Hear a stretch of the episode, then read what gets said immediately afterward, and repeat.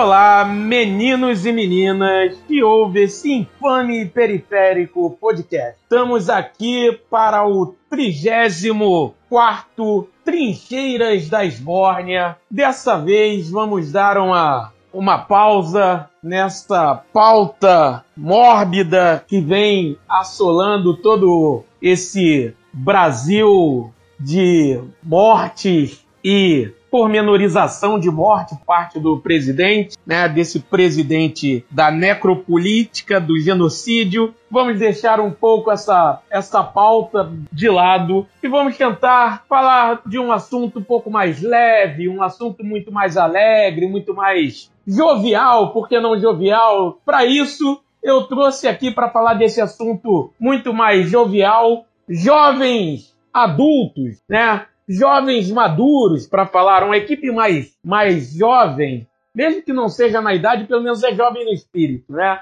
Então vamos falar de nerdices. Vamos falar de coisa de nerd pela primeira vez no Trincheiras da Esborne. Então, não estarão comigo aqui meus camaradas Adriano Ferreira e o Biratã Aires. Dessa vez eles não estarão comigo, mas estará aqui uma equipe seleta, uma equipe que não é a primeira vez que estão comigo, todos estão voltando. Então, vou aqui novamente apresentar, primeiramente, por favor, Yasmine Evaristo, essa mulher que é múltipla, que, que joga em várias posições. Por favor, se apresente aí, Yasmine. Olá, bom dia, boa tarde, boa noite, não sei que horas vocês estão ouvindo, mas é isso, que seja bom. É, eu sou Yasmin Evaristo, como o Nilva falou mesmo, faço várias coisas, e uma delas é falar sobre coisas nerd. Falo sobre cinema nos sites Music Non-Stop, Clube da Poltrona e Longa História, e é isso, estamos aqui para conversar um bocado hoje.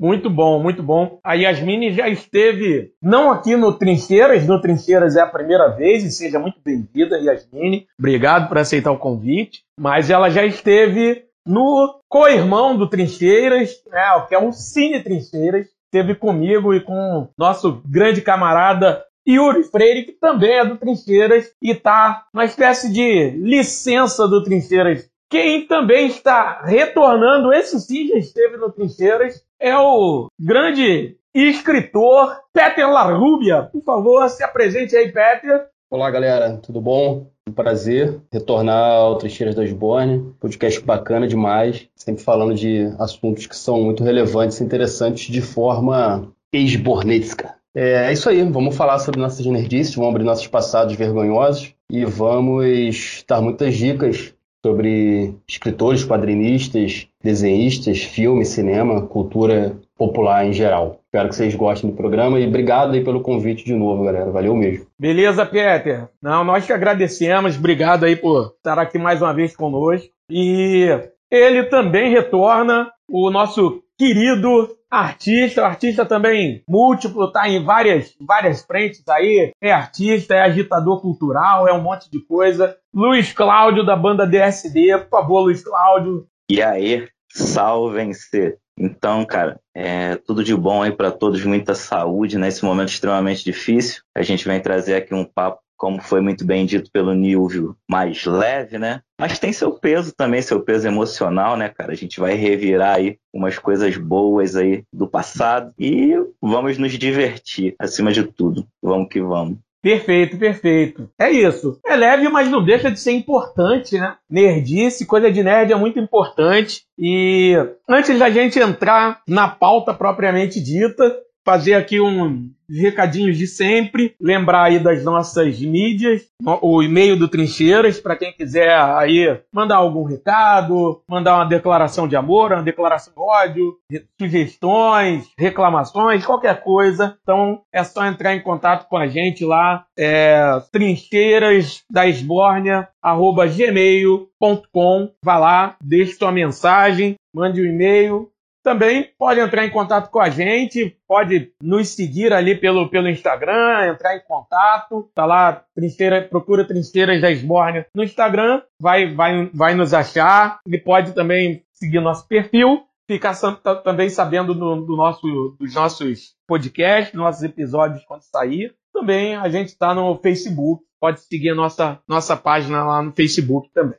É, falar da nossa parceria com os grandes camaradas da Veste Esquerda, camiseteria com ótimas camisetas, com estampas super bacanas, claro, de esquerda. Galera, pode ir lá, entra no site da Veste Esquerda e aí só procurar lá a estampa que vocês acharem do seu agrado tem várias. E aí vocês podem colocar lá no campo para o cupom, vocês colocam trincheiras, vão ganhar 10% de, de desconto. E também tem uma camisa que é uma camisa que representa a nossa parceria, uma camisa que representa o podcast. É uma camisa em homenagem ao Glauber Rocha, representando Trincheiras da Esbórnia lá. E aí, quem comprar essa camisa também vai estar tá ajudando esse humilde e periférico e também precisando dessa ajuda. Esse podcast aqui que tanto precisa de ajuda, já que é feito por professores duros que só vivem endividados. Então, vai lá, galera. Então vamos para a pauta, pessoal? Simbora, vamos lá. Então é isso, galera. Então, a pauta de hoje, como já foi anunciada, vamos falar de nerdices, de coisas de nerd. Eu já quero abrir a pauta de hoje fazendo uma pergunta a vocês, né? Todos nós aqui, é, de alguma forma, a gente gosta bastante da, do universo que envolve um mundo nerd. E aí eu queria fazer essa pergunta a vocês. O que te faz olhar para trás e dizer, porra, eu era nerd pra caralho, né? Qual é, quando vocês olham para trás, o que que é que faz vocês olharem e, caramba, eu era muito nerd. E aí?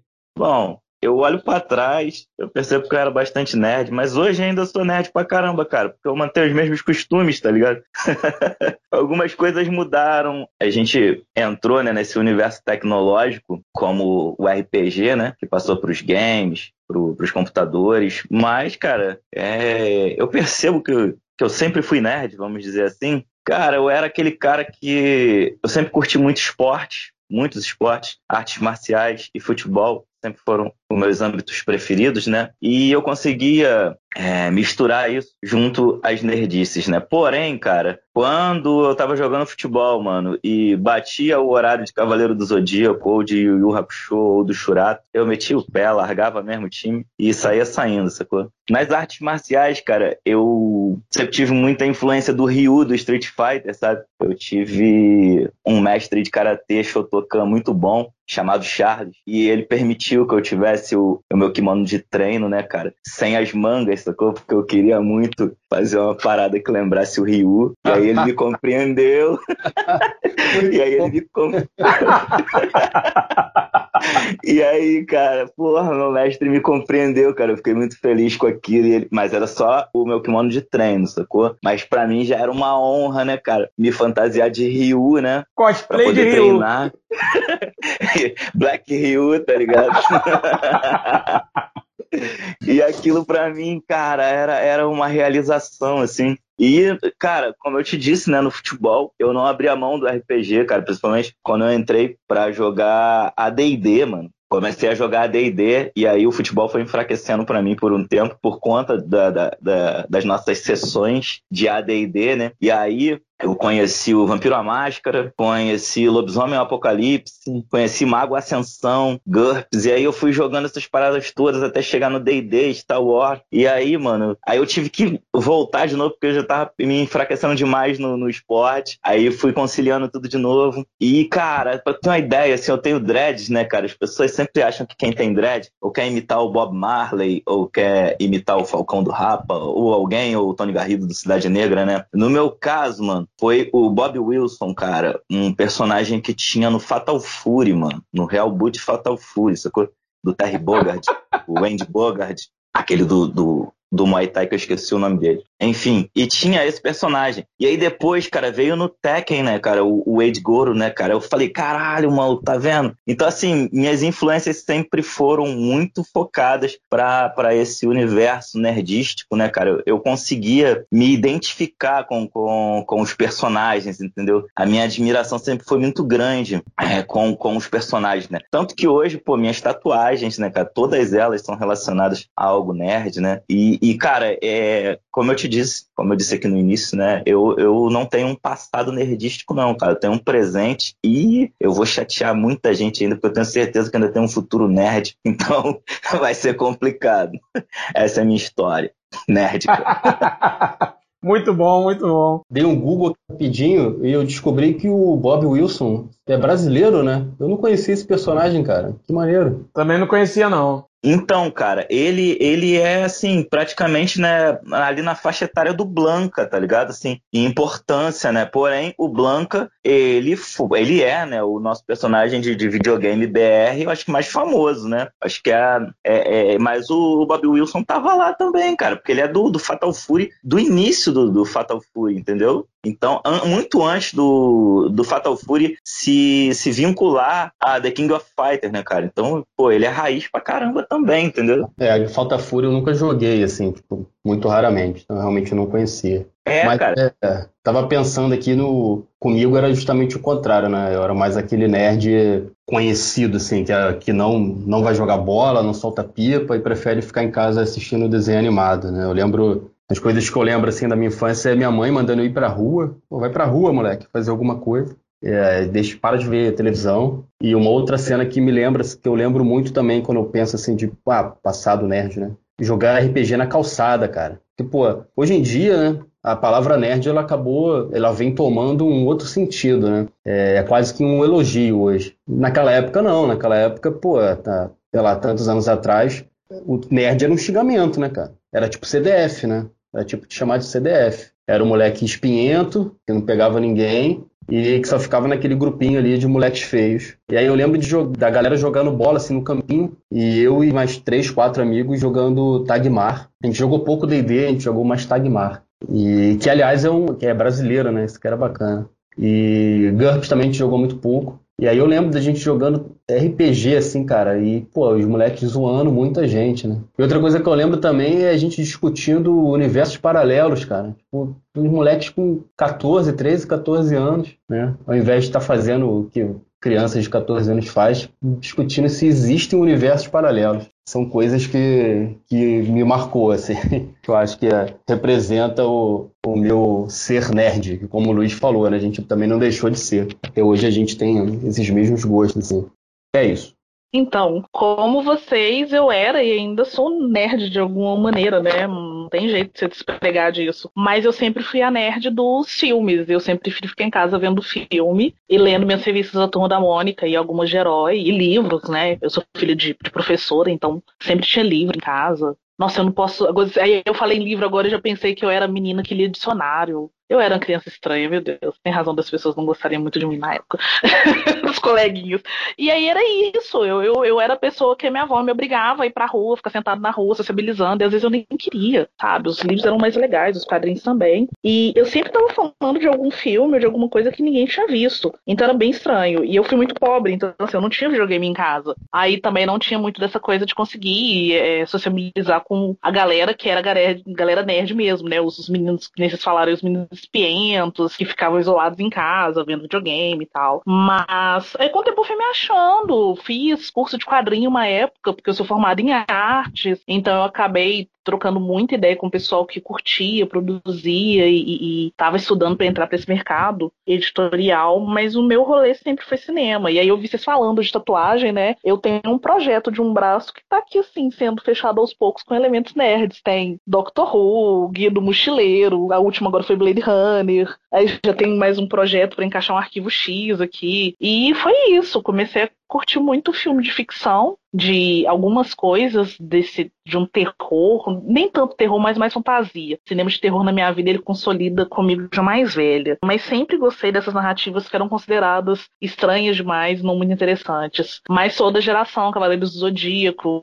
que eu tive vários, né, amigos que acompanharam juntos, Power Rangers e essas outras coisas. Então eu acho que o, o meu entender como ser nerd ele vem dessa aí dessa relação profunda com literatura, quadrinho e e, cinema. E eu era uma CDF também, eu sempre fui a pessoa que tirou notas boas, que entregou os trabalhos em dia, ao ponto de uma vez ser colocada para fora da sala, porque se eu assistisse uma aula que valia um ponto, eu ia conseguir entrar no último semestre, último bimestre, com já aprovada na disciplina. E aí os meus colegas me trancaram para fora da sala de laboratório, que eu não podia conseguir fazer isso, que era muito absurdo, sendo que eu era tão legal, tão divertida, tão bagunceira quanto eles e conseguia tirar notas boas. Então ser nerd, ser CDF faz muito parte da minha vida, até hoje. Por inveja da galera, né? Cara, foi, foi. Esse rolê foi no meu primeiro ano de segundo grau. Era uma aula de laboratório. Eu tinha 59 pontos. Se eu assistisse essa aula, que era a última aula do bimestre, é, eu fecharia com 60. E uma semana depois, quando começasse o próximo bimestre, eu já estaria aprovado. E aí eles simplesmente me trancaram pra fora do laboratório e falaram comigo que eu não ia entrar. E não me deixaram entrar. E tipo assim, todos os meus amigos. Não foi a galera que não gostava de mim, eram os meus amigos. Caraca, muito amigos. Só de você, só de você contar, eu faria o mesmo, hein? Aí tá vendo?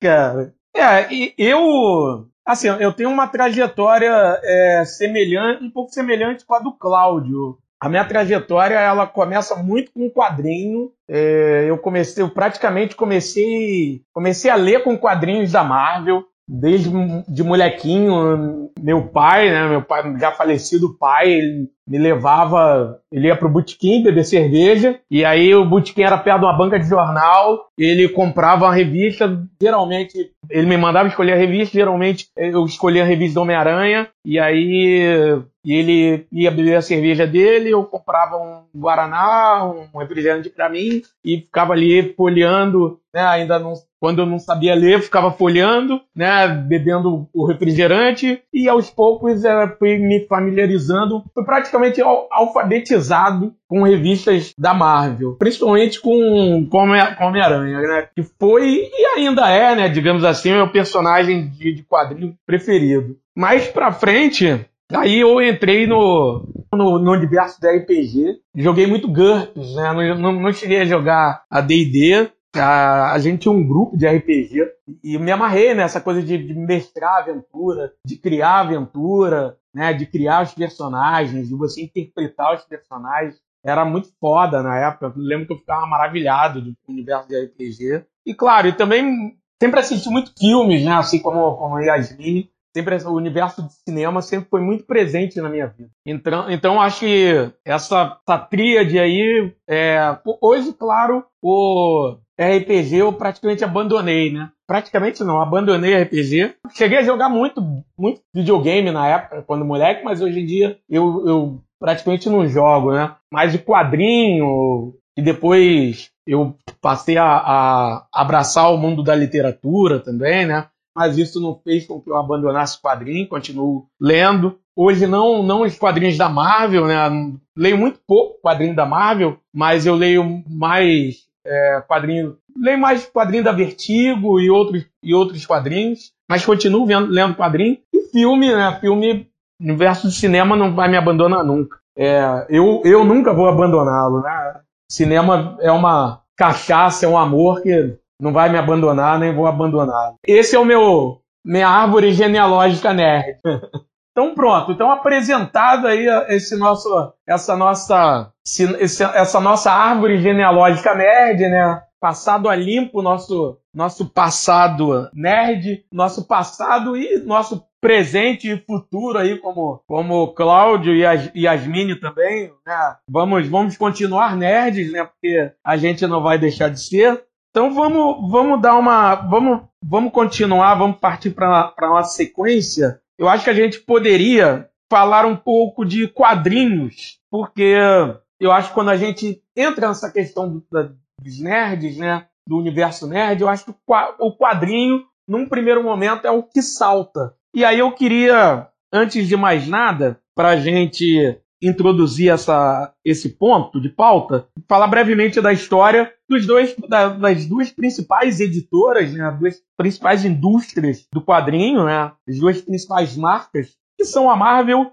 e a DC. A DC foi resultado de uma, de uma fusão. Ela começou como National Allied Publications, em 1934, e também ela tinha ali aliada ela tinha também a Detective Comics, que também era uma revista, era uma publicação dessa, dessa editora. E aí, a, a, com o tempo, ela assumiu as iniciais, né, a DC. E aos poucos, a, a Detective Comics, né, que inclusive é o, o Super-Homem, Batman, né, vieram com, surgiram com esse, esse selo, né. É, era a Detective Comics era, era a publicação de maior sucesso da época. E aí, a partir daí, ela assumiu essas iniciais e se tornou uma das maiores editoras na época, né?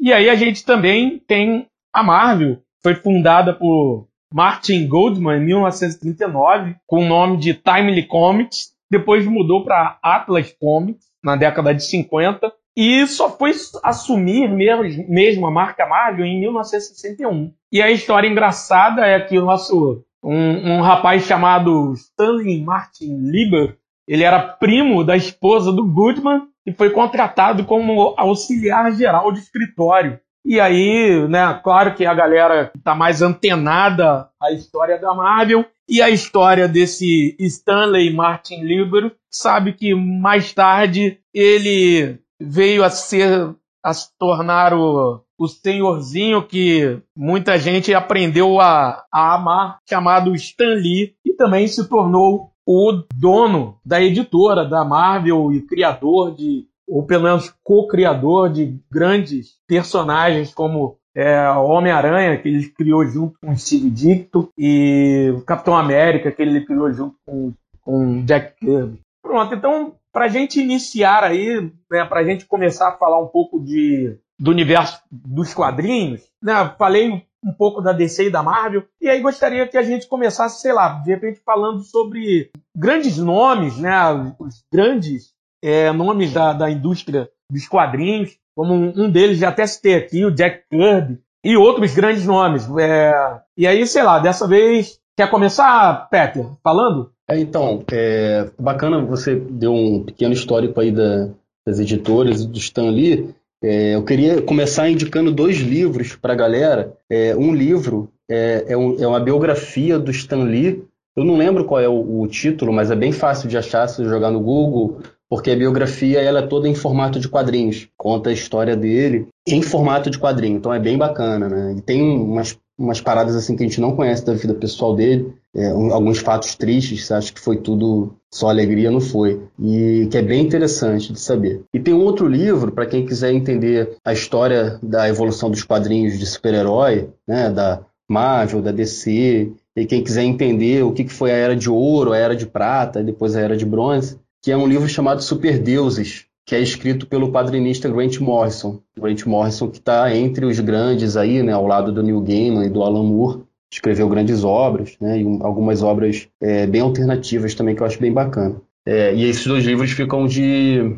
Eu dou essa, essa dica aí pra galera. É, mas eu queria lembrar um cara que nem sempre é citado, até porque ele fez um outro tipo de quadrinho, né? Enquanto o, o, os quadrinhos de super-heróis estavam começando a crescer, é, ele pegou esse tipo de arte e ele começou a fazer, contar histórias do cotidiano, né? que é o Will Eisner.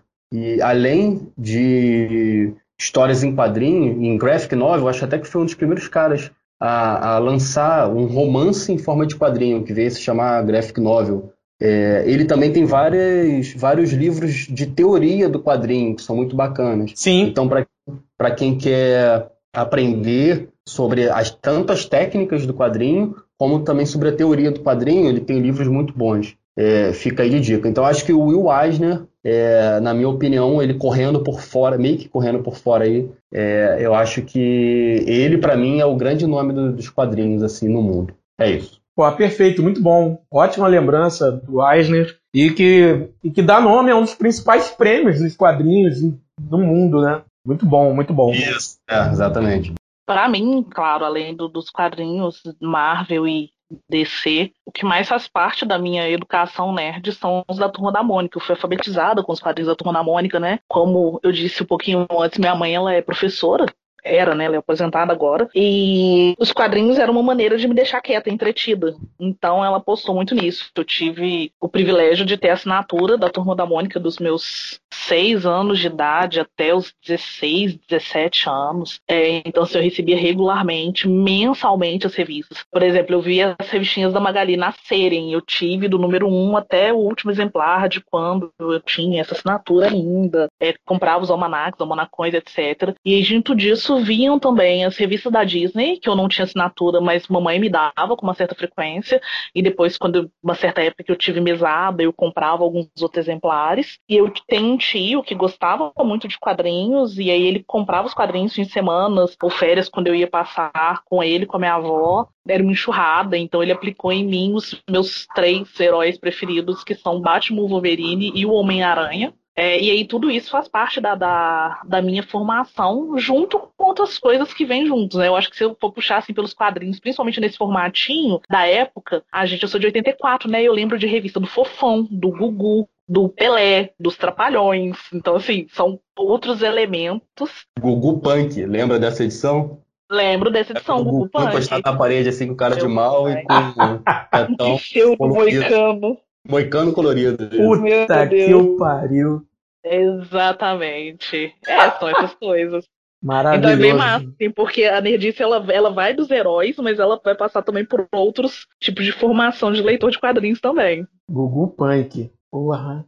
Foi maravilhoso. Agora essa imagem na minha cabeça. Vai, Cláudio. É, cara, é, é impossível a gente não falar de Maurício de Souza, né, cara? Porque eu acho que ele foi um, um, um formador de caráter, né, de muitos de nós, né, porque os personagens da turma da Mônica sempre tiveram muita vida, né, e muita alegria, né, companheirismo, apesar das divergências, né, foi, sempre foi um quadrinho muito interessante para estar tá, é, deixando as crianças num ritmo infantil com muita atenção, né, e isso é muito bacana. Então, eu acho que o Maurício de Souza, o nosso grande nome, não só por ser brasileiro, mas por todo o trabalho que ele fez aí, que a gente pôde acompanhar, né, durante todo esse tempo. Hoje a gente vê aí em games, é, na telona, em vários produtos, né, cara, é super interessante. Então, eu vou deixar aqui como grande nome para mim do, do, quadrinho Maurício de Souza, mas eu vou, vou levantar aqui alguns personagens que eu gosto muito, né, eu vou deixar aqui como dica, então, porque são personagens que misturam, né, cara, esse universo de RPG, fantasia e ao mesmo tempo estão ali inseridos no, no universo de outros personagens tão grandiosos, assim como Homem-Aranha, Batman e tudo mais, né, cara? Então eu vou, vou pegar um pouco de Itrigan,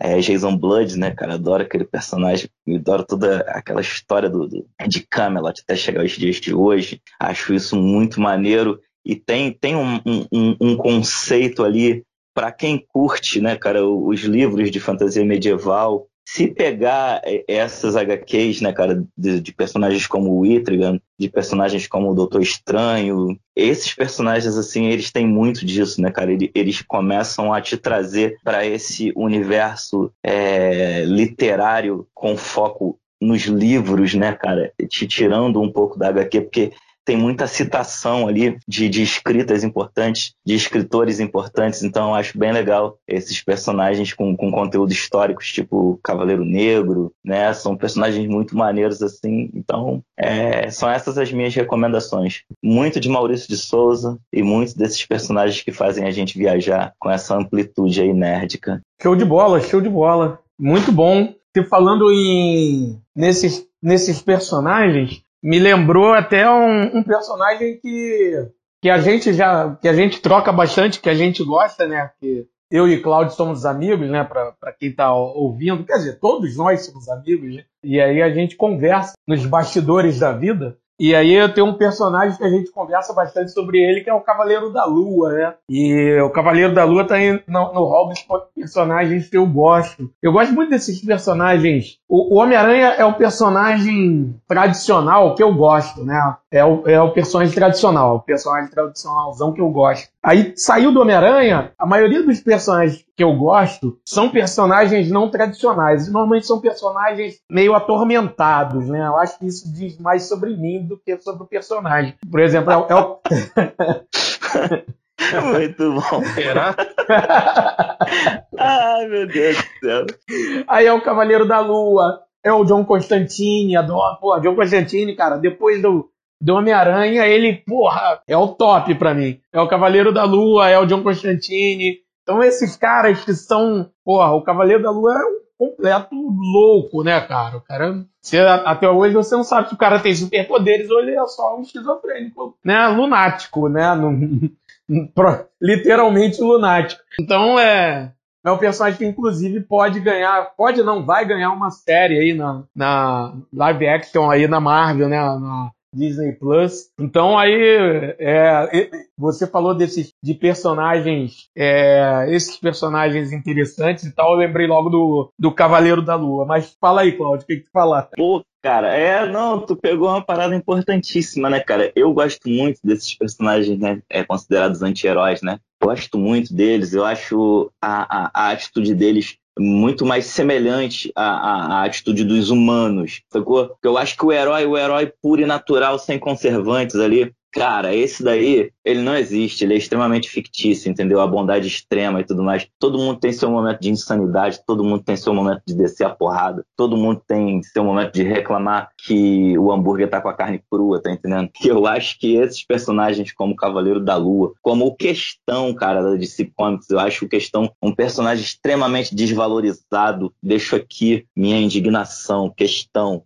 DC Comics, vocês são um bando de filha da puta, fica valorizando o capacete do Batman. Deixa aqui seu hashtag! Questão, e vocês têm o questão lá. Vão tudo cair. É isso aí. E então, cara, cara, tem, tem um personagem da Marvel que eu gosto muito. Ele também é desvalorizado pela Marvel. Marvel também, você também é um vacilão, tá? É, é o Full Killer, cara. Eu adoro esse personagem. Pouco usado. Tô muito curioso para saber como é que eles vão articular o Cavaleiro da Lua com esses personagens da Disney. Porém, com a série do a série da Wanda e do Visão, eu já fiquei bem mais confiante de que eles possam fazer algo fora da caixinha, com qualidade, para um personagem tão maluco. Cara, que eu adoro de paixão. Eu tenho tatuagem do Cavaleiro da Lua, né, mano? Cara, então, assim, série é... muito maneira, né, a WandaVision? Porra, mano, foi muito, foi muito bem feito o episódio. Esse último episódio foi muito maneiro. Eu achei muito legal que, ele, que eles não é, fizeram o óbvio, entendeu? Foi um final surpreendente. As duas cenas pós-créditos são bem legais, principalmente para quem leu Dinastia M e, e, sim, e sim. tem um pouco mais de, de, de, de, conhecimento dessa nova versão da Wanda, né? Onde ela não é mais filha do Magneto e tudo mais. Cara, essa parada ficou muito maneira. Esse foco na feiticeira escarlate, sacou? No conteúdo é, de magia dela. Cara, essa parada é da porra. É maneiro pra caramba. Então, e, tem, e tem um caminho maneiro para botar um Cavaleiro da Lua aí. Por isso que eu curti e tô botando fé. Eu, eu vi por alto, assim, eu fiquei empolgado, mas depois eu não vi mais nada. Eu acho que foi pela HBO porque eu não vi mais nada no HBO, né? É, Patrulha do Destino também, que é uma parada super maneira e meio que deixado de lado. Foi pela HBO que, que eles lançaram? Já lançou ou ainda vai lançar? Como é que tá esse, esse lance? A Patrulha do Destino tava rolando na, na, na Warner, é, na, vai pra HBO Max, não é, Claudio? Isso. Eu acho que era assim, mas eu, eu assisti no, nos métodos não convencionais. Então. aqui, é, aqui é torrent na veia. É torrent é na veia. Aí. É isso, mas olha, mas a série é dá muito pra baixar, legal. Dá pra baixar uma mole. Adaptação, sim, dá pra baixar facinho. Uma adaptação muito boa. E, cara, eu espero que eles continuem. Eu espero que não, não role a sacanagem que fizeram com o Monstro do Pântano. Porque tava uma série muito boa, a série do Monstro do Pântano. E sacanearam essa série. Então eu tô torcendo pela Patrulha do Destino aí. Espero. Eu, se eu não me engano, foi renovado pra segunda temporada. Eu espero que não seja só aquele lance de ah, vamos, vamos fechar. Eu espero que não, cara, porque tem conteúdo ali, ficou bem legal. Yasmine, quer, quer falar alguma coisa sobre, sobre algum desses personagens atormentados, sobre WandaVision, sobre expectativa de WandaVision? Enfim, sobre qualquer Gente, coisa. Eu parei, eu, eu, eu, eu, fiquei com bastante pirraça de nerd, eu parei de acompanhar quadrinho, né? Esse é o ponto. Então parei mesmo, só leio histórias fechadas, cansei das mitologias, virei uma pessoa muito rebelde e tal. Eu tô com bastante vontade de assistir WandaVision, mas eu fiquei esperando porque eu queria ver o nível de raiva das pessoas. E aí alguns questionamentos que as pessoas estão fazendo estão me motivando, na verdade, a assistir. Porque a galera que tá. A gente vamos combinar, né? Um monte de homem chato que tá enchendo a paciência falando que o, o seriado inteiro tá é, dando corda demais pra uma mulher que tinha que estar tá vivendo luto. E aí eu acho bem interessante que eu tô vendo a perspectiva de outras minas que estão assistindo e o quanto que elas apontam. É, é, Falaram isso? A maneira como a personagem. Falaram. É que nerd. Isso, eu, cara. Pelo amor de Deus, meu filho, você não conhece nerd, não. Caralho, Elizabeth Olsen, Olsen tá, tá maravilhosa. Nerd, fã, Tem a nerd. nerd, fã de É. Lady Gaga, fã de Tarantino. Essa galera tem que acabar. Caralho, Eli- Elizabeth Olsen tá maravilhosa, cara. Porra, ela é a É, mas- série. Ela é a série. Que, A galera porra. tem que reclamar, né? Assim, não é todo mundo também, não. Assim, vi muita coisa boa, muita gente apontando várias coisas ótimas, de pessoas apontando problemas da série também, que, que são bem coerentes, que não tem a ver com, com construção de personagem nem nada, tem mais a ver com uma coisa ou outra da narrativa, aquelas, aqueles fanservice que a gente sabe que são feitos, né? Perspectivas de mercado. A gente tá tratando de Disney, então a gente sabe que tem várias coisas que vão ser questionáveis mesmo. Mas não tem acompanhado nada disso. Agora, se for pra falar de personagem atormentado, porra, velho, eu gosto do Batman. Sim. Eu adoro o Coringa, que não é um herói, mas é Eu- o grande espelho. Eu gosto mais do Coringa né? do que do Batman. Eles são a mesma pessoa. Só que é um, é um doido sem remédio e um doido com dinheiro. Então, eu gosto mais do doido sem remédio. É, são supra-sumo do mal ali. Você falou É um- exatamente o que eu- o que eu ia dizer, cara. É um doido com dinheiro. O doido com dinheiro é um doido. Ele é excêntrico. Exatamente, é exatamente isso. É um maluco, é um maluco excêntrico que veste de Perfeito. morcego, né? Exatamente É. isso. Então, eu acho que vou falar de atormentados, assim, brincadeiras à parte, eu acho que rola um atrativo também. Você pensar que você tá lidando com um super-herói, e aí eu acho que sempre pensando em Batman e Superman, a gente tem esse contraponto muito bem colocado, né? O Superman, que além de tudo é um alienígena, tem um superpoder, um deles é a força, essa coisa meio que da imortalidade, né? Aí o herói mais chato do, do mundo, né? Puta que pariu, chato pra caralho. Eu só gosto do Superman porque eu gosto de ver o Henry Cavill de malha apertada. Se não fosse isso, eu não gostaria do Superman. é o único momento que eu gosto do Superman. E aí o Batman você tem um cara que seria o homem comum, né? Um maluco que pega um monte de coisas, bota num cinto e resolve pagar de justiceiro. E que ele é completamente instável emocionalmente. E- Ele não precisava de usar uma fantasia pra salvar o mundo, ele precisava de terapia. E talvez você vá começar a ver o Michael B. Jordan de, Mar- de Malha, né? Tem um boato Nossa. desse aí, né? Não faz isso comigo, não, que meu coração até deu uma breve parada. Vai, Mas super-homem, não é? É isso? Não, não, tem, não tem um rolo desse? Que tem, tem. é uma negociação dessa? Tem um É. boato fica rolando Tem aí um há boato tempo forte, já. um boato forte. Pois é, pois é. Eu não sei se eu vou estar preparado pra isso, não, mas se for da sua vontade, Deus, eu quero. E é exatamente isso. Mas aí, voltando a essa coisa, eu acredito muito que o, a atração que a gente tem por esses heróis que vivem esses conflitos é porque é, são pessoas que estão dentro dessa perspectiva de, de serem incríveis, né? Eles são maravilhosos, eles dão conta de fazer tudo, mas eles se relacionam com nós, meros mortais, justamente nesse ponto, essa instabilidade emocional, esse medo, lidar com a morte, porque eu acho que né, a morte é um das coisas, dos fatores que é mais comum do medo de todos os seres humanos e tal. Então eu gosto bastante disso, de pensar que esses, esses heróis que são todos instáveis, talvez eles sejam extremamente agradáveis porque eles se aproximam da gente, mesmo com todos os poderes que eles têm. Pô, muito bom, muito bom. E assim, voltando para grandes nomes do- do- dos quadrinhos, eu acho, acho interessante a gente comentar alguns nomes e relembrar, né? Eu falei de alguns aqui, o... e são nomes assim que, que assim como o, o Peter falou, um que é muito pouco é, lembrado, até pelos nerds, né? É, até mesmo entre, entre grandes discussões nerds, o Eisner é- é- é muito pouco lembrado. Mas tem outros, outros que são poucos, pouco lembrados mesmo, né? Que assim, quando a gente fala muito, a gente, a gente vê assim, a gente dá muito crédito, vê muito o, o Stan Lee, né? Vê o, o Stan Lee pra cá, Stan Lee pra lá, mas o, o Steve Dicto, é, pô, que é um cara que, porra, criou vários personagens, criou o Homem-Aranha, por exemplo, junto com ele, e, cara, morreu, morreu praticamente quase que no ostracismo ali, fudido e tal. E aí eu fico pensando se assim, se, se o próprio Stan Lee não poderia ter dado mais, mais holofote pro Dicto, pro, né, no, no Dítico, né, Dítico, né, é, não poderia é, ter dado mais crédito, enfim. É, a indústria de quadrinho é, é uma indústria meio meio ingrata também, meio, meio foda, né? O que, que, que vocês acham? A indústria é ingrata, né? O ah. capitalismo é ingrato, porra. Qualquer indústria. Qualquer é indústria é ingrata. Obrigado, Peter. Foi ótimo agora. Cara, então, mano, eu acho que isso é uma corrida por dinheiro, né? A gente chegar e falar que a Disney cria é, easter eggs para vender produtos, a gente falar que determinado local cria personagens para vender produto, parece que a gente é inocente pra caramba, entendeu? Todo mundo cria para vender produtos, tá entendendo? E eu acho que é isso, cara. Nós somos consumidores e a gente é lúcido quanto a isso, tá entendendo? A, a indústria é cruel e a gente faz parte dela, sacou?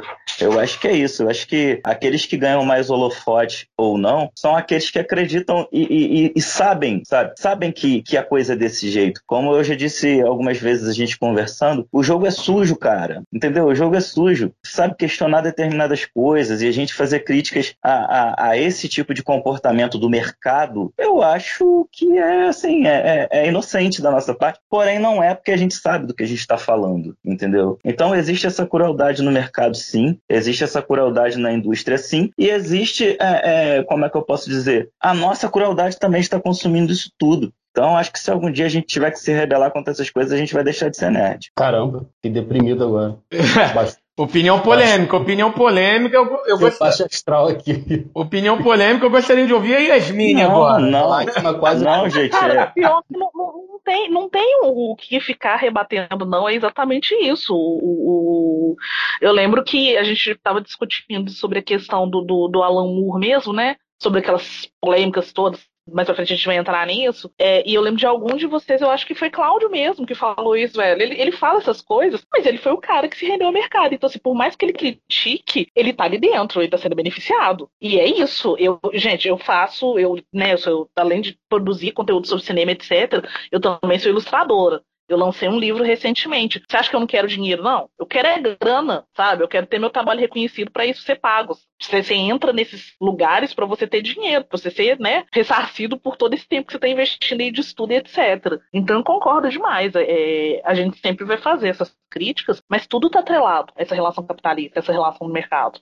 Sim, sabe? Se a gente é fica aí. deprimido, fica chateado com isso, mas é a pura realidade. Então, tem que então, pensar nisso. Sim, sim mas é, sabe? Tudo, um... tudo vai ser feito, né? É, então, eu acho que, só concluindo aqui, eu acho que vendido eu estou desde o do instante que eu assinei minha carteira azul, tá entendendo? Então, eu acho que se alguém vier comprar uma obra minha, e essa grana for boa e for me auxiliar em, em, outros projetos, pô, eu sou uma pessoa envolvida em diversos projetos socioculturais. Então, se alguém me oferecer uma grana boa, não que eu venha a distorcer as coisas que eu acredito, mas que eu possa conciliar as coisas que eu acredito com um dinheiro, com certeza eu faria. Claro, sim. É, é aquela velha. É até uma coisa que a gente discutiu aqui no, no episódio, no último episódio do ano passado, que foi o episódio, foi o, o prêmio. Foi até o episódio que o Peter ia participar e depois ele não pôde, né? A entrega do prêmio Esbórnia de Ouro. E aí a gente estava falando, houve um momento que a gente falando do, do Emicida, né? E falando justamente dessa coisa, que criticam muito o Emicida, né? A galera critica, pega muito no pé do Emicida e, cara, Porra, eu acho também uma, uma, uma babaquice ficar pegando no pé do homicida. Porque, cara, porra, é um moleque que é um cara que veio, porra, da pobreza, né? Um, homem negro que veio da pobreza. Podia ser o quê? Podia ser um cara que tá, tá morto na favela. Mas não, o cara, porra, foi lá, cresceu com a arte dele. E hoje em dia a arte dele tá aí, cara. Porra, virou documentário no, na Netflix. Porra, é um puta disco foda.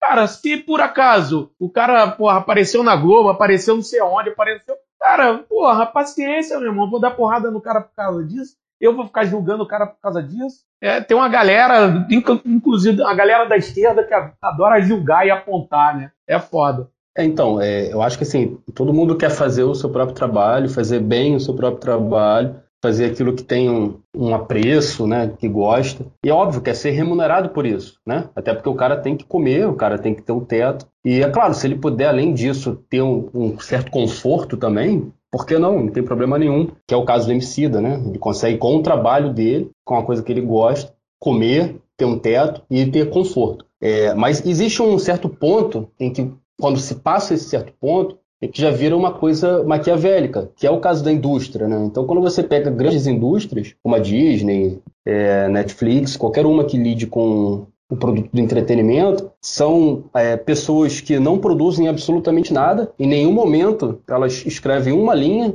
daquele produto, da, é, daquele produto artístico, e que ganham trilhões sem fazer porra nenhuma. Então, assim, aí é que está o, o, o, maquiavélico da coisa, né? É, é, contra isso que a gente tem que lutar, que, que eu acho que a gente tem que estar tá sempre de olho e que tem, tem que ser contra. A gente não pode admitir é, esse tipo de, de descompasso, né? Enquanto uns têm muito pouco, outros têm uma quantidade de dinheiro que o cara não vai conseguir gastar. Se ele tentar gastar a vida inteira, ele vai ter que ter 15 vidas para conseguir gastar o dinheiro que ele tem, sabe? Uma coisa que é completamente é, imoral. Né? Eu acho que é mais nisso que a gente está falando. Perfeito, perfeito, perfeito. Então, eu acho que a gente tem que estar sempre caminhando nessa linha do bom senso, né? Eu acho que nós, né, nós temos, um, temos trabalhos artísticos, temos condições de fazer e promover grandes trabalhos artísticos, né? mas nós temos a, os nossos caráteres, né? A, as nossas índoles, e isso tem que ser preservado. Então, eu acho que assim, se a gente puder fazer essa conciliação, cara, é justo, é certo,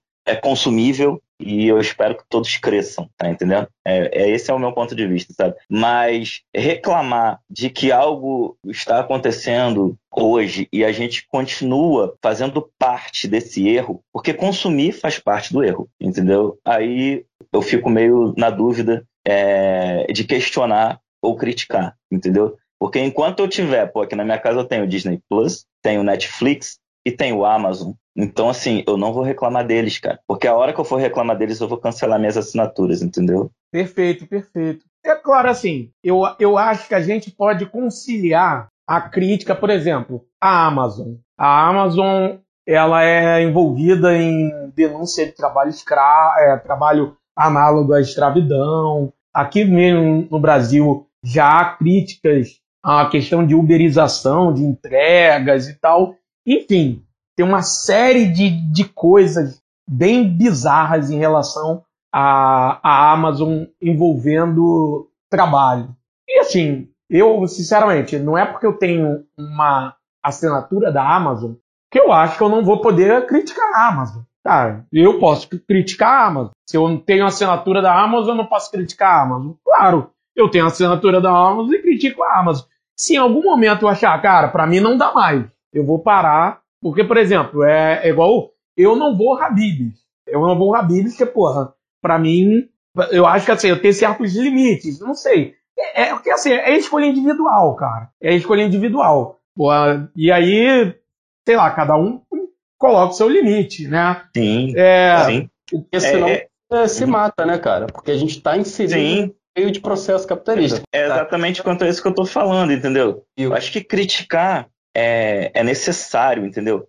Até para que outros também é, possam trazer no, boas informações para a gente. A gente precisa, a gente precisa como ser humano, como ser humano pensante, a gente precisa criticar sim, a gente precisa questionar, a gente precisa pesquisar e a gente precisa saber se isso é bom para nós, entendeu? Então, assim, sim. no instante em que isso se tornar extremamente ofensivo para o nosso caráter e para nossa vida, a gente tem que eliminar da existência do nosso cotidiano, tá entendendo? Então, assim, eu ainda não considero esses produtos, né, esses produtos grandiosos que giram bilhões no mundo extremamente prejudiciais para a minha vida. Talvez eu tenha que reavaliar esse conceito nerdico, mas por enquanto eu tô dentro do, dos hipócritas, entendeu? Sim, cara. Por exemplo, é, se a gente olhar para a Disney dentro do mercado cinematográfico, o que, o que a Disney faz hoje é quase que, que esmagando o, o, um mercado cinematográfico, é quase que uma, uma, uma disputa desleal, principalmente após a, a compra da Fox. Se a gente for ver, após a compra da Fox, a presença da Disney ela é perniciosa no mercado cinematográfico. Mas, cara, eu vou ser hipócrita se eu disser que se sair um filme de super-herói eu não vou assistir, entendeu? Eu vou ser hipócrita. Exatamente isso, exatamente, concordo. Agora, o, o, o, o, que eu faço é fazer o seguinte: se sair um filme que eu, da, da Marvel que eu acho que vai ser uma bosta, cara, na boa, vou lançar mão do meu grande companheiro Torrent, ou como meu camarada, meu grande camarada Yuri Freire gosta de falar, a grande locadora Torrent Videos, e vou baixar o filme solenemente aqui e vou dar um solene foda-se Marvel, né? Foda-se Disney. E aí pronto, baixo aqui no aconchego do meu lar e assisto. Tipo um filme que eu acho que não vale grande, né? não, não vale o meu esforço de ir ao cinema, pronto, eu baixo aqui. Mas já que a gente está falando de, de, crítica e tudo mais, e, e, como a Yasmin já, já deu uma antecipada nesse ponto de pauta, vamos falar da, de uma crítica que o nosso querido Alan Moore já tinha falado aqui, já, já tinha falado antes que quem sou eu para dar porrada no Alan Moore? O cara é talvez o maior gênio vivo dos quadrinhos, talvez se não for o maior, com certeza é um dos maiores, pelo menos o maior roteirista vivo dos quadrinhos. O cara é um monstro, tanto que ele criou um monstro do pântano, péssimo trocadilho agora. É. Terrível! e foi o criador de um dos meus personagens favoritos, né, o co-criador, John Constantine, junto com Stephen Bissett e o John. Uh, John. Ah, esqueci. John, alguma coisa que agora. Mas enfim, ele teve uma fala que ele deu entrevista aqui para Deadline, né? Foi no ano passado, foi em outubro do ano passado. Né, fizeram a pergunta. A pergunta foi a seguinte: você se aposentou dos quadrinhos depois de terminar The League of Extraordinário, Liga Extraordinária em 2018? Ah, alguma ideia de voltar a, a Cela? não sei se foi Celos, aqui põe a tradição, tra, tradução, sei, sei, lá se é a cena, sei lá o que. Enfim, e aí um, o Moore respondeu, né? Eu não estou mais interessado em quadrinhos, não quero ter nada a ver com eles. Fazia quadrinhos há 40 e poucos anos, quando finalmente me, aposentei. Quando entrei para a indústria dos quadrinhos, o grande atrativo era que se tratava de um meio que era vulgar tinha sido criado para entreter a classe trabalhadora, principalmente as crianças. A maneira como a indústria mudou agora são as histórias em quadrinhos, inteiramente com preços para um público de classe média. Não tenho nada contra as pessoas de classe média, mas não era para ser um meio para amadores de, de meia idade.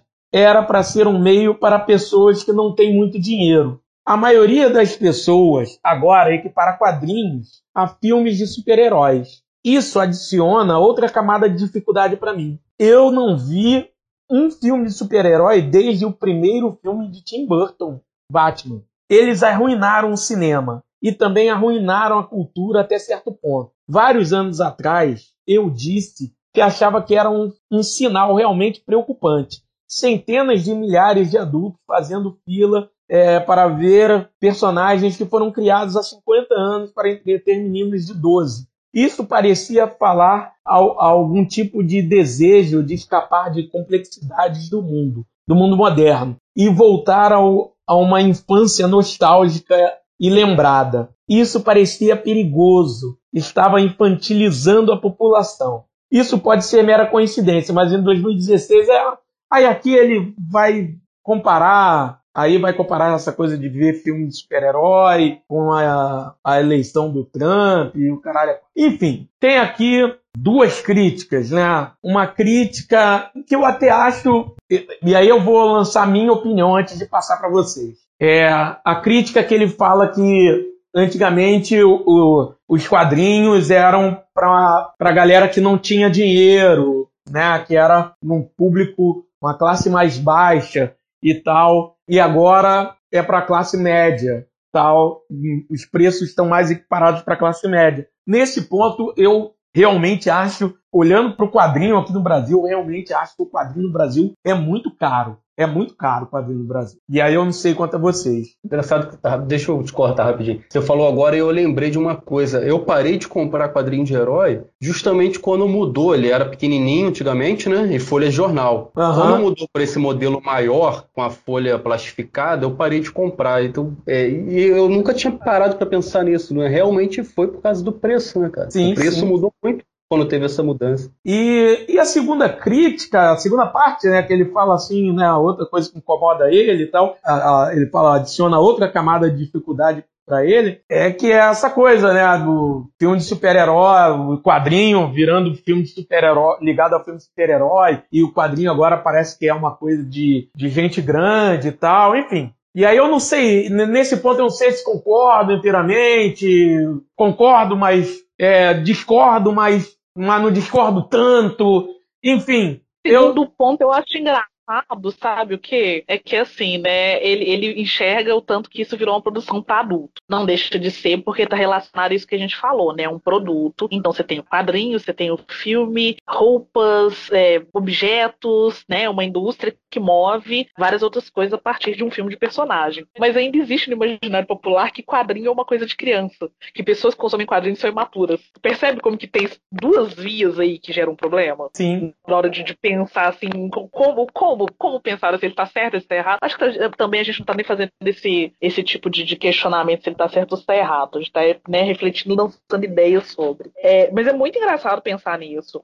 Só que eu concordo com ele se você for observar com relação. Aí voltando àquela coisa que você falou antes, né? Com relação à questão financeira. O quadrinho fica mais caro, e aí sim, né? Essa coisa da publicação. O tipo de suporte no qual é impresso, é, o formato, editoras que fecharam e aí, né, vão para outras editoras que trabalham com preços diferentes. E também uma outra coisa que a gente tem que pensar que é a questão social, né? É, hoje em dia você não tem tanta criança que nem a gente que juntava moedinhas moedinhas para comprar quadrinho. Eu acho que isso faz parte muito do imaginário da nossa infância, sabe? De uma moedinha aqui, de um troco que sobra de um, de um pão que a sua mãe te dá, é, sei lá, quem recebia mesada, tem um outro trocado ali. Ou então até a galera que começou a trabalhar bem, bem nova mesmo, ainda ali na, na pré-adolescência, que sempre tinha um troco que era para, né, também juntar e fazer uma coisinha dessa. Você não tem mais essa perspectiva. E aí foi tudo encarecendo, os hábitos vão mudando. Eu acho que existem vários elementos aí que, que influenciam essa alteração. E principalmente o desejo do mercado de arrecadar cada vez mais em cima de quem é fã dessas coisas. Porque pensa só, uma pessoa da nossa idade que consome quadrinho, ela consome quadrinho, e no caso de vocês que têm filhos, né? Eu não sei quantos de vocês têm filhos aí, mas vocês têm filhos, até mesmo sobrinhos ou algum tipo de familiar que é mais novo, a gente tem uma tendência a querer passar isso para os outros. E aí nós que somos adultos trabalhadores, a gente começa a consumir pra gente e para as crianças que a gente quer passar essa tradição. Acho que tudo isso está muito relacionado, assim, é, é muito mais amplo do que só, ah, vou parar de fazer quadrinho que é só para adulto. Tem muita coisa é, envolvida nesses anos todos que se passaram, desde que ele começou a produzir até hoje, 2021, nesse momento que a gente está conversando. É, eu, fico, eu fico pensando aqui, eu estava lembrando quando, algum tempo atrás, fizeram uma nova versão do Thundercat. E aí, essa nova versão, eu não, não, assisti o desenho, mas eu vi algumas fotos e uns trailers assim bem curtinhos. É, é claramente é uma versão para criança, para é, hoje para criança menorzinha, né? Digamos assim, a criança ali de, de 6, 7, 8 anos. Você vê pelo tipo de animação. E aí, cara, tinha muita gente comentando, ah, destruiu a minha infância, acabou com a minha infância, vou cancelar, vou cancelar o Thundercat, vou matar o, a galera que fez isso, produtores disso. Cara, eu acho que é dessa galera que o Alan Moore tá falando. Assim, como assim destruiu sua infância, cara? Porra, que, que, que, ser frágil é você que um desenho animado te atinge tanto? Então, assim, existe sim e aí os filmes de super-heróis não são uma causa, não é por causa dele que o Bolsonaro venceu, porque não é por causa dele que o Trump venceu, mas eles também são um sintoma de uma mesma doença. Acho que ele está falando aí de uma infantilização que existe hoje das pessoas, né? Das pessoas muito apegadas à memória afetiva, pessoas que têm dificuldade em, em trabalhar coisas mais complexas, têm dificuldade em crescer e que se agarram, que é uma parcela, né? É aquela galera que a Yasmine estava falando no início, né? Aquela, aqueles nerds conservadores, tudo querem bater, que ouvem heavy metal é, norueguês e acham que é a melhor música do mundo e que o, o samba é, é, música de segunda qualidade. Né? Então é essa galera preconceituosa e conservadora que se agarra a sentimentos infantis e que tem dificuldade de lidar com coisas complexas. E é, essa galera é um grande público do, não estou falando que é todo mundo, não é, mas é um grande público apreciador de filmes de super-heróis. E a gente conhece um monte de gente sim, assim. Sim. Né? É, então eu, eu, acho que é nesse ponto aí que o Alamor está tocando. É, eu, eu acho assim, é, realmente, olhando, olhando por esse prisma que você falou, tem, tem, faz, faz bastante sentido. Eu acho que assim, a, a questão do, do preço do quadrinho cara, eu acho que não, não tem nem como discordar. Por exemplo, comecei desde que começou a questão da, da dinastia X, né? Do, do X-Men, né? Esse quadrinho agora dos X-Men, comecei a comprar pro, pro meu filho, pro Francisco. E aí eram quatro edições, né? A, a saga. E aí, só que aí depois das quatro, ele continuou lendo X-Men. E aí, beleza, tô comprando X-Men pra ele. Só que, cara, é 25 reais. Uma revista da X-Men, cara. Porra. Facada na feira. Porra, é 25 reais, cara. 24,90, né? 25 reais, cara. Isso não é barato. Porra, o pessoal fica falando que livro no Brasil é caro. Cara, porra, você compra com 30 reais, tu compra um livro. Entendeu? Porra, tu vai numa livraria e compra um livro. Agora, cara, 25 reais uma, uma, uma revista quadrinho, cara, eu acho caro pra caralho. Então, assim, é foda. E aí, pegando carona nessa cara coisa do X-Men e pegando carona no que você falou, Peter, misturando tudo isso com, com, com, com o Moore falou, cara, o problema tá muito, muito mais na cabeça de uma galera que lê do que, por exemplo, se o cara vai votar, se o cara não vai votar. Por exemplo, tem cara que lê X-Men, curte X-Men e vai votar no Bolsonaro, cara. Porra, meu irmão, como você curte X-Men e vota no Bolsonaro? Exatamente, exatamente cara. Pode crer. E é, pô, Cara. é, é completamente contra o preconceito, né, cara? Né, É igual cara? Star Wars, cara. Pô, Star Wars é, são os, os rebeldes Sim! contra o Império, cara. Se Sim, porra, cara! Eu já ia falar Então, isso, que eu conheço. Aí eu queria dar minha, queria dar minha opinião aí depois sobre a fala do Alanzinho Vai lá, aí, vai lá, valeu? vai lá, Cláudio, vai lá. Então, cara, eu, é, eu acho que o Alanzinho é espertão, mano. Sacou? espertão. Como eu disse da outra vez que a gente conversou, ele entendeu o jogo e hoje falar mal é fazer dinheiro, entendeu? E eu não gosto desse, desse discurso dele de muito inocente, de, de extremamente puro com relação aos quadrinhos que ele escrevia há 40 anos. Porra nenhuma, meu irmão. Ele mandava que as crianças taparam a porrada com Margaret Thatcher. Porra, você pega ver de vingança, cara. Ali ele tá querendo o quê? Deixar as crianças felizes? Caralho, não tem essa onda, mano. Ele já escrevia pro mal, sim. Ele escrevia com um foco rebelde, Aquele sim. Miracle dizer- Man, né? É, exatamente. E dizer que não, antigamente os quadrinhos eram tão fofinhos. Ah, a gente falava de amor, amor é meu ovo, cara. Não tinha isso não, mano. Entendeu? A coisa era séria também. Entendeu? A coisa era séria também. Eu fico imaginando a, a- as irmãs Matrix, né? Lá em Hollywood. E aí, como é que a gente vai falar com o Alanzinho? Que a gente quer transformar o filme de Vingança num blockbuster, entendeu? Com efeitos especiais produzido por Hollywood. Como é que a gente vai falar? Entra a Lanzina, e aí a Lanzina, maneiro, maneiro. Aí, vamos matar a Margaret Thatcher de novo. Vamos queimar o túmulo dela, bora. É, isso aí. Pô, pelo amor de Deus, cara. Claro que rolou dinheiro, muito dinheiro, entendeu? Ele não gostou do resultado final, Ok, entendeu? Ok. Eu também prefiro a HQ, entendeu? A Liga Extraordinária é algo para criança? Claro que não, nunca foi, entendeu? Então, assim, é, eu acho que esse discurso puritano dele ele tá na hora errada, meu. Tá na hora errada, porém tá na hora certa, sacou? Porque isso vende, entendeu? Tem uma galera dizendo que, ai, a Marvel faz filme para criança e a DC faz filme pra adulto. Burro é você, cara, que tá indo pro cinema ver filme de super-herói e querendo ver alguma coisa mais séria. Tá entendendo? Burro é você, entendeu? Então, assim, ele entendeu isso. Ele entendeu isso. E ele sabe como vender a fala dele. Eu até concordo com ele, entendeu? Com relação aos quadrinhos, sim, eu acho muito caro.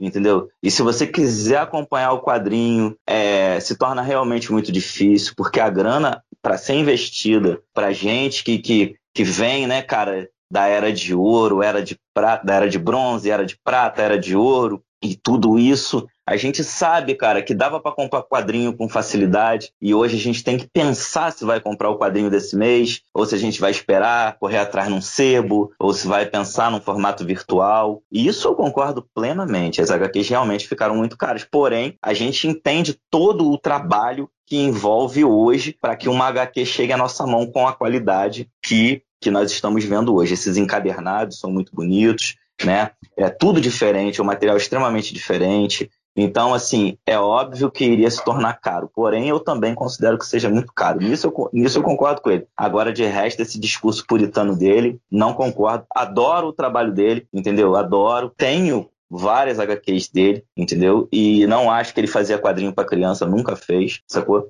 Infelizmente, ele hoje vem com esse discurso, mas tudo bem, é para ele é, ganhar mais grana, eu entendo isso. E vamos que vamos, cara. Eu espero até que ele. Logo, logo, eu espero que ele volte a escrever. Logo, logo, eu espero que ele faça alguma coisa, entendeu? Só para dizer que, ah, tá vendo só? Quadrinho se escreve desse jeito, ó, beleza. E eu vou ler, eu vou ler de boa, sacou? Mas eu acho que é isso ele está certo em saber, em, em, em, ter evoluído a venda do produto dele, mas ao mesmo tempo está errado em ficar dizendo coisas que não é bem assim, sacou? É isso. É, há pouco tempo atrás, foi ano passado, retrasado, ele lançou um romance de 1.600 páginas, cara. Então, ele não parou de produzir em momento nenhum. E agora também ano passado ele produziu uma série original. Não, também. eu falo que ele parou de produzir HQ. É, a quadrinha ele se aposentou em 2018. 18 ou 19, sei lá. 18, 18, 18. Então, é, vai, vai sair um filme aí dele, né? É um filme ou uma série? É uma série. É uma série, né? O, o, nome, do, o nome do livro, se eu não me engano, é Jerusalém. Cara, 1.600 páginas. Isso consome muitos anos de, de trabalho, cara. Porra, tem que ser muito bom o livro. Enfim, cara, pra, pra gente já se encaminhar pro final, a Yasmine citou a questão mais bizarra do mundo nerd aí, né? Falando da, da Elizabeth Olsen, né? o pessoal falando aí da, da Wanda e tal, que o, né, reclamando da personagem e tal. Eu queria que você comentasse, Yasmin, porque assim, eu separei aqui, mas assim, para não, não, não postergar mais nosso tempo, né? É, separei aqui, tem, tem vários quadrinistas né, é, nacionais fazendo quadrinho pela Marvel, pela DC e tal. E assim, a, a gente vê, vê muitos homens, né? Mas mulheres são pouquíssimas, né? E aí eu separei aqui a paulista Adriana Mello, né? Que se destacou com, com a Miss Marvel, né? E Aves de Rapina. Tem também Bilk Zevely com Mulher Maravilha e Sandman. Enfim, é, eu, eu gostaria que de repente você pudesse comentar é um pouco essa questão, assim, é, você como que você também é uma ilustradora, né? Falar um pouco dessa coisa de é um universo ainda muito muito masculino, né? É bem mesmo. Eu lembro que na época eu fazia o curso de quadrinhos, é, a gente ouvia falar pouco de mulheres, já tinham mulheres fazendo quadrinhos, tanto roteirizando quanto desenhando, mas era muito engraçado, engraçado até modo de falar, porque não é nada engraçado. Como que você chegava num curso dele e o pessoal já olhava e falou assim: você vai ser colorista? Do tipo, amigo, mulher só pode ser colorista, ela só dá conta de fazer isso, de colocar cor nas coisas? O que não é um problema, porque eu conheço coloristas maravilhosas, mas como que ainda tem essa coisa de que ah, o quadrinho que a mulher faz é um quadrinho feminino, delicado, coisas, assim, que são muito sem noção. Mas eu acho que isso já mudou muito. As mulheres conseguem hoje em dia se destacar bem. E aqui no Brasil tem algumas que são minhas queridinhas, elas não fazem histórias de heróis, mas são quadrinistas que eu gosto muito, né? Uma delas é a Ana Luísa Kuller, do, do Rio Grande do Sul. Ela tem um quadrinho que chama Beco do Rosário. O trampo dela é maravilhoso. Ela faz um trampo com bico de pena e aquarela. Ela faz um desenho assim que é absurdo. Tem uma puta de uma pesquisa sobre os becos é, de Porto Alegre. Então, assim, além de toda uma produção pro quadrinho, ela tem uma pesquisa voltada para arquitetura, para questões históricas e sociais. É, eu adoro o trabalho também da Beca Prado, que é daqui de Belo Horizonte. Ela é ilustradora, é roteirista. A Beca hoje em dia faz parte do, do grupo de roteiristas da Maurício de Souza Produções. E tem uma que eu amo de paixão, que é a Germana Viana. Ela faz quadrinhos eróticos.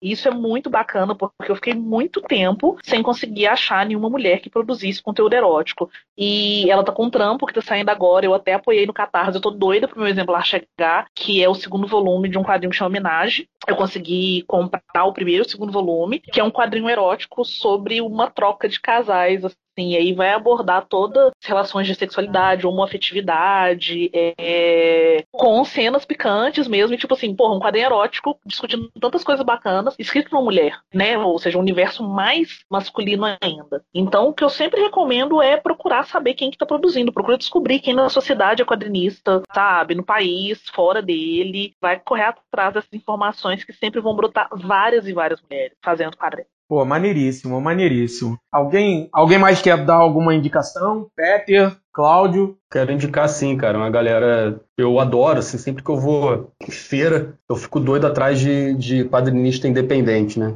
É, eu queria começar, um, por um, começar por um cara que não é independente, que já é bem conhecido, mas que é um mestre, todo mundo tem que ler, que é o Lourenço Mutarelli. Oh, Acho que esse é unanimidade. Maravilhoso um gênio. Agora, indo para a galera mais independente, tem um cara chamado Luciano Salles, se vocês puderem procurar. Eu tenho duas obras dele, um chamado Quarto Vivente e outro chamado Lamour número 12. Luciano Salles. Procurem que o cara é muito bom. Tem uma galera de Niterói que a editora deles, na verdade, é o selo deles, né? Chama Risco, Risco HQ. Então, se você jogar, joga, joga aí no Google Risco, é, joga aí riscohq.com, né? Que fala da produção deles, que é o Gabriel Calfa e o Eric Souza. E tem uma menina que tem um, um livro lindo, um dos meus livros preferidos. Ela chama Fefe Torquato e o nome do livro é Gata Garota. Ela lançou o volume 1, fez muito sucesso pela editora Nemo, mas depois ela sumiu, não sei o que aconteceu, não teve volume 2. Espero que ela volte, porque o livro é lindo, lindo. Fefe Torquato, o livro Gata Garota. Então, eu vou indicar Fúria Cyberpunk. de um escritor muito bom. Quando eu te passo aqueles 10 reais. De um escritor muito bom aqui da Zona Oeste, que está aqui no podcast. Ele acabou de dizer que vai me passar depois 10 reais, mas não precisa. Gente, confiram o trabalho dele, cara, super interessante. Pô, cara, ele conseguiu trazer muita coisa nerd, é, é, de conteúdo, pô, de extremo peso, assim, pra gente que gosta de uma boa aventura, de uma boa ficção. Excelente então, livro cara, mesmo. Esse camarada mandou muito bem. E eu vou indicar também um, um, um outro irmão também que tem um trabalho muito maneiro, e é também nosso aqui da Zona Oeste do Rio de Janeiro, Gessé Andarilho, um livro fiel. Pô, muito também bom, muito bom. Maneiríssima. Pô, cara, super interessante. Então, essas são minhas duas indicações, mas são duas indicações extremamente pesadas aí para a literatura de vocês aí durante o ano de 2021. então, eu vou. Então, para fechar, eu também vou fazer minhas indicações aqui. Eu vou indicar o Marcelo Bar... Marcel Bartolo, pô, excelente quadrinista, premiado aí. Tem, entre tantos quadrinhos aí, vocês podem procurar, ele tem, uma, tem um site, tem vários quadrinhos para vocês escolherem e comprarem. Eu comprei há pouco tempo o Santo Sangue, foi excelente quadrinho, e ele tem vários outros, então só vocês procurarem aí, entrarem no site dele, e eu, eu em breve vou, vou comprar assim que, assim que o querido Eduardo Paes né, começar a pagar as coisas em dia aí, é, décimo terceiro, tudo que ele tem que pagar. Vai sonhando. É, só, só em sonho mesmo. E o outro é Chico, Chico com SH, né, um ilustrador paraibano, também excelente. Comprei há pouco tempo quadrinho, um quadrinho dele, Lavagem, quadrinho de terror, de horror. Cara, muito bom, né, excelente. Então, é, fica a dica aí Chico, ilustrador paraibano. E é isso. É quadrinho nacional na veia. A gente falou muito de, de Marvel, de DC, de tudo isso aí, mas né, a gente também falou de Maurício de Souza e tem tem essa galera toda que a gente citou aí. E, como o Cláudio falou, tem Peter Larrubia também pra gente ler, que é muito bom. Eu também já comprei o meu, já li, e posso dizer que é bom para caralho. É muito bom o livro do cara. Só tenho a agradecer a vocês que novamente estiveram comigo né, num podcast. Muito obrigado. Agradeço de coração. Se vocês tiverem aí umas considerações finais, está aberto aí para vocês falarem. Gente, comprem meu livro, por favor. Eu ilustrei um livro infantil maravilhoso. Não é porque eu ilustrei, não, mas ele é lindo mesmo. Vocês conseguem achar ele no site da editora Atafona, editoratafona.com.br barra net. Não, pera, de novo. Ele está disponível no site da editora Tafona, editoratafona.net. Chama Histórias para Fazer Sofia Dormir. Autoria de Cláudia França Gomes, desculpa, Cláudia Gomes França e ilustração de Yasmine Paulo Evaristo. Cara, eu não comprei o livro ainda, eu quero comprar, mas eu já vi é um... algumas ilustrações que a Yasmin me mandou e estão maravilhosas. Não é porque eu estou na presença dela, mas é, quer dizer, na presença virtual. Na presença, né? Mas é. Até eu olhei pro lado aqui. Mas, é, pô, quem dera, porque tu tá me devendo uma cerveja em BH, né? Mas mais ah, pra frente. É. Mais pra frente. Geraldo Coronga. é, mas, cara, realmente as ilustrações estão muito boas e em breve eu comprarei, né? Meu sobrinho, minha sobrinha estarão lendo aí, o, o, lendo e apreciando suas ilustrações. Então, cara, eu agradeço aí mais uma vez o convite, valeu? Obrigado aí por esse bate-papo maneiro. É sempre bom trocar uma ideia com a galera que tem uma opinião maneira sobre uma coisa que eu tanto gosto, que é esse universo nerd. E, cara, você que não estava aqui no nosso podcast trocando uma ideia, mas vai ouvir o nosso podcast aí para dar um confere na nossa ideia, então não fica com esse medo do cancelamento nerd, não, porque no, no, no, nas bolhas nerds, né, tem muito disso, né, cara? Se 10 nerds disserem que uma coisa boa e você disser que é ruim, você perde amizade e tudo mais.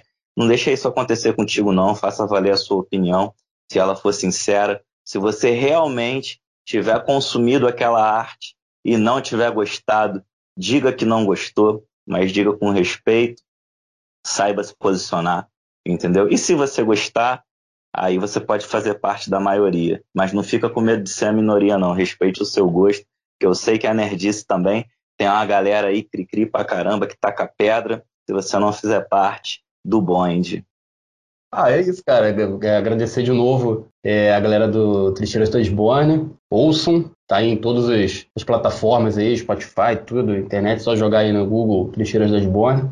Sempre com temas extremamente relevantes. Fora Bolsonaro, assassino, genocida. E se vocês quiserem, tiverem curiosidade aí com meu livro, com meu romance, Fúria Cyberpunk, uma aventura pelo Rio de Janeiro. É só entrar aí no, no, no meu Instagram, aí, Facebook, Peter Larruba e mandar uma mensagem lá. Abração. Galera, então novamente agradeço imensamente a vocês por terem aceitado o meu convite e agradeço a todo mundo que nos ouviu até aqui. Muito obrigado. E é isso. Vamos continuar lendo, assistindo toda todas essas coisas de nerd aí é isso. Para finalizar, como o Peter muito bem falou, fora Bolsonaro, fora presidente genocida.